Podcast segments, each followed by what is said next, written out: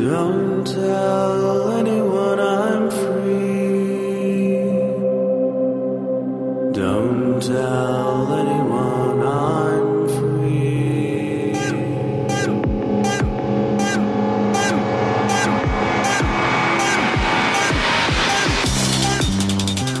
Hello and welcome to BSD Talk number 255. It's Monday, August 31st, 2015. So I apologize, I didn't have a podcast last month. Some things in my personal life were pretty busy. Don't worry, they were good things, but things that just weren't compatible with trying to get some interviews done. But um, either way, it's all good. Also, this is podcast number 255, but I didn't start at zero, so I'm not up to uh, my full eight bits of, of podcast. But we'll get there hopefully soon because next month I will be going to vBSDCon.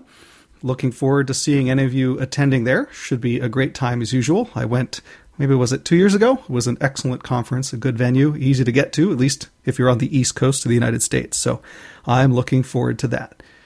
So I don't have an interview today but I did want to talk a little bit about something that we recently did at our school system. And we're a consolidated school system, which means that it's actually three towns sort of acting as one. And this summer, we swapped out our firewalls for pfSense firewalls. You've heard in some uh, recent podcasts that people have been pretty happy with it, and we were getting ready to make the move. We generally do these things over the summers because you don't want to fix the airplane engines while the airplane's in the air. So we avoid making any major moves until um, you know we have a little bit of quiet time on the network. So at this point, students have been back in school. Not all the devices have been pushed out, but what's nice is we have over a thousand users per firewall uh, pushing out you know through it, and generally uh, they've been doing great. So this isn't necessarily a full review of pfSense, but I will say that the installation was pretty straightforward. Had to learn a little bit about how, you know, pfSense does firewall rules and NAT and a variety of other things. Basically, we take handwritten notes of how our previous firewalls are configured and then have to figure out how to convert that into how pfSense does it. But generally, it wasn't too bad.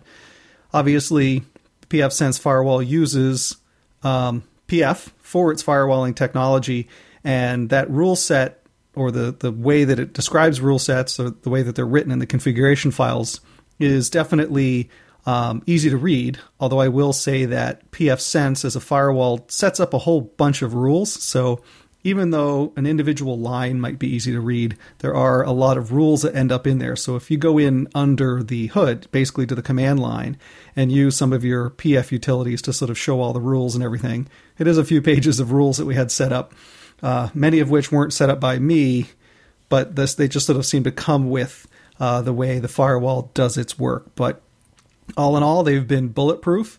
Some features that I've really enjoyed uh, the quality graphs, so the um, things that basically show whether or not we're dropping packets or anything else. Those have been really nice. And another thing is the packages. They're just super easy. Click, click, click, and off you go. Um, and so we've been playing with a few of the packages. We are trying to get a sense of the load on the firewall before we try and ask them to too, do too much. But in general, they've been working. The other nice thing is that my team of people, so I have more than one person working on the firewall, they generally seem to find that the uh, you know the web interface is easy to navigate and pretty intuitive. So um, this switch didn't require any formal training um, besides my setting them up and then walking around. It, it seems pretty good. So kudos to the pfSense people. We now have a lot of people being protected by these firewalls and look forward to uh, seeing what new features come out in the future. So there's that. Not much else. Um, I guess I I couldn't do a podcast without mentioning a recent announcement out there in BSD land, and that is for something called Next BSD. And I guess before the uh, the machine of arguments on the internet heats up, I would encourage everyone to go look at the Meet BSD California website from 2014 and check out the video from Jordan Hubbard that was called "The Next 10 Years of BSD." If you're interested in seeing, I guess the motiv- the motivation behind his work, uh, it's more than just him working on this NextBSD. They do have a website with some basic information, but you know, check that out, see what they're talking about. This will be an interesting um, project, and I think it will generate some really interesting discussions. Obviously, none of us want to see the big hate machine that spun up around Linux and Systemd, and I'm I'm hoping that uh, the community will uh, come together on this and look at it as an interesting um, project and see what good parts we can use and which ones don't work out. In the end, I'm sure it's a lot of work for everyone involved, and you know I always appreciate anyone's desire to bring some new technologies or experiment uh, with proof of concept, essentially, for things that may or may not work well for the BSD community.